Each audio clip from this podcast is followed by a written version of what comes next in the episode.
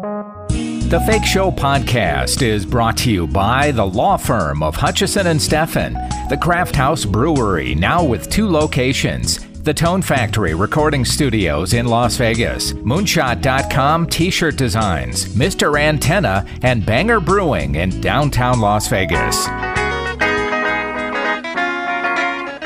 It's The Fake Show with Jim Tofte. It is, of course, incredible to be able to talk with actress Sigourney Weaver, who's been nominated three times for an Oscar, and she won Best Actress and Best Supporting Actress in the same year for Gorillas in the Mist and for Working Girl, that was back in 1988, at the Golden Globes. She was certainly a pioneer of action heroines when she played Ellen Ripley in the Alien franchise. She also levitated her way into the cast of Ghostbusters with Bill Murray and Harold Ramis, and she always has something relevant to say. And at the moment, she is promoting the re release of her 2009 film Prayers for Bobby. I believe I've got Sigourney Weaver on the line right now in New York City. Hi, I'm in Las Vegas.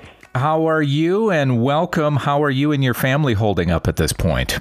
Well, we are we are well, thank you for asking, and I hope your family is too. We're we're I'm in New York, and it's been a very tough spring for us, but I'm very proud of our city and our state because we, if you look out on the street, everyone is wearing a mask, and our numbers are way down. Yeah, you seem to uh, have a handle on it as opposed to many of the other states on this side of the country, that's for sure. Well, we we had it so bad and we are determined, you know. Yeah.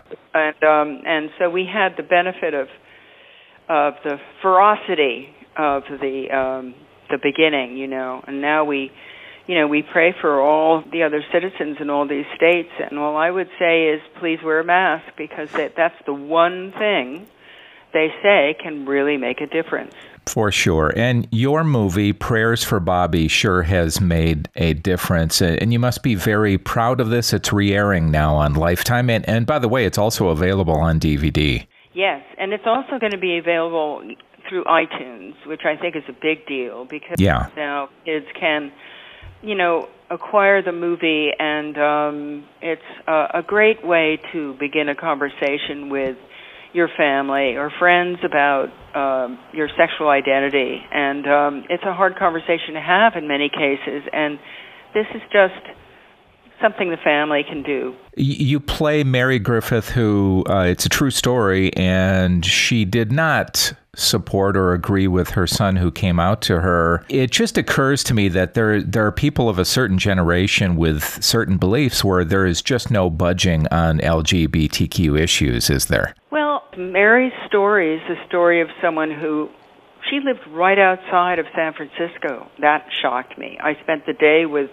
with Mary, and um, she lived just over the bridge from from Frisco, and you know it was her her ignorance and her um, her bigotry. She's the first one to say that that uh, that did not allow her to listen to Bobby about what he was saying and to keep him safe, which is, of course, what many parents want to do, she didn't want him to make that choice.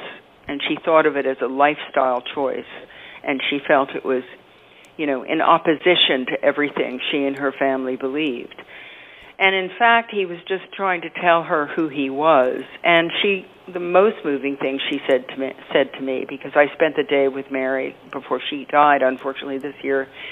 She said, when I look at Bobby's pictures now of him as a baby, I see that God always meant him to be gay. And I couldn't see it then. I always knew in my heart that he was.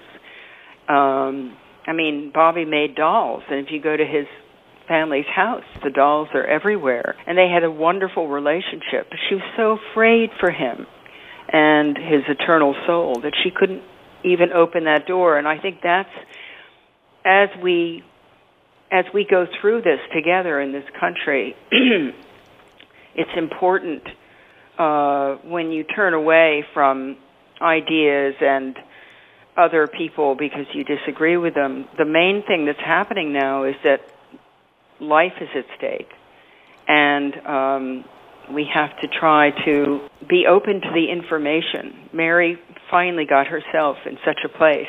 she went to PFLAG, which is this wonderful organization that supports families who um, families of LGBTQ people, and she started to learn that there was a whole different way of seeing things um, that actually was very positive for her family. And the fact of the matter is that uh, Bobby ended up committing suicide, and instead of shutting down, she did what you said she did, which is becoming an activist on these issues. And and her book, actually, Prayers for Bobby, it's a book that a lot of kids are now giving their families when they want to start the conversation. Exactly.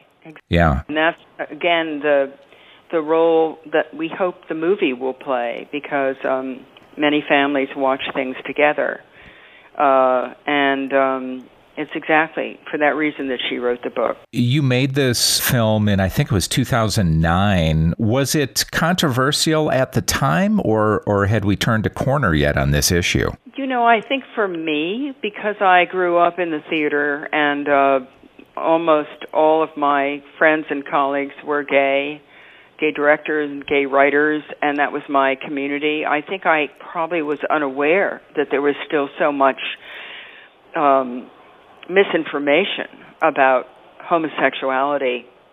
The I know the the guys uh, Daniel Sladek and Chris Taaffe and David Permut um, had to work so hard to get it even produced and heads of studios would say this is this is the best script we have but we're not going to do it. In that sense they were afraid of putting that kind of controversial true story on the air. And um again i think that it's um great that lifetime is putting out because i think we need it more than ever. You know it was only in 2018 2019 that many states outlawed conversion therapy Wow. And the rate of suicide is so much higher uh, for kids with non accepting families. It's just amazing. It's it, it's um, eight times higher if wow. your family turns its back on you. And um, and Mary and her family, uh, all of us connected with the film, you know, we're determined that that we get that message out um, and that all are welcome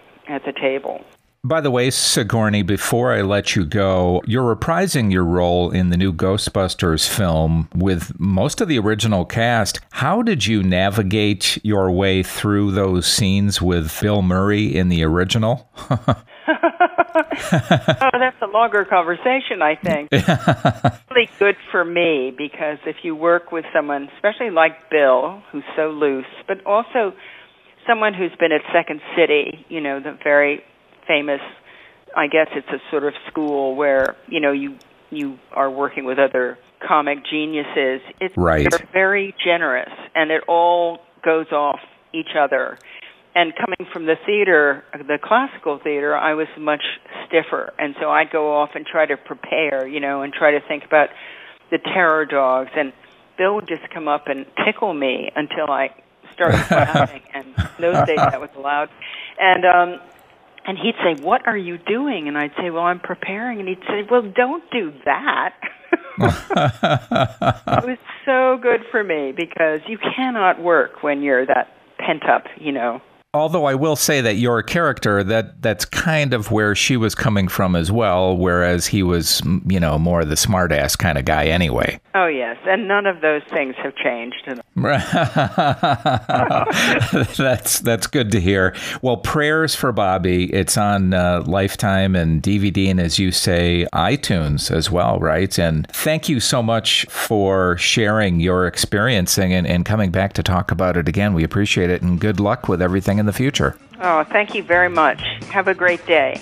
Yeah, you as well. Thanks, Sigourney. Bye bye. There she goes, such a great actress. And before the pandemic interrupted everything, Sigourney was working on a group of Avatar sequels. And I'm not exactly sure when the new Ghostbusters movie will be released. I just know that it will be sometime in 2021. Well, that does it for this episode of The Fake Show. I'm Jim Tofte. I'll see you back here next time. Take The Fake Show on the road by listening on SoundCloud, Stitcher, iTunes, and thefakeshow.com. Um.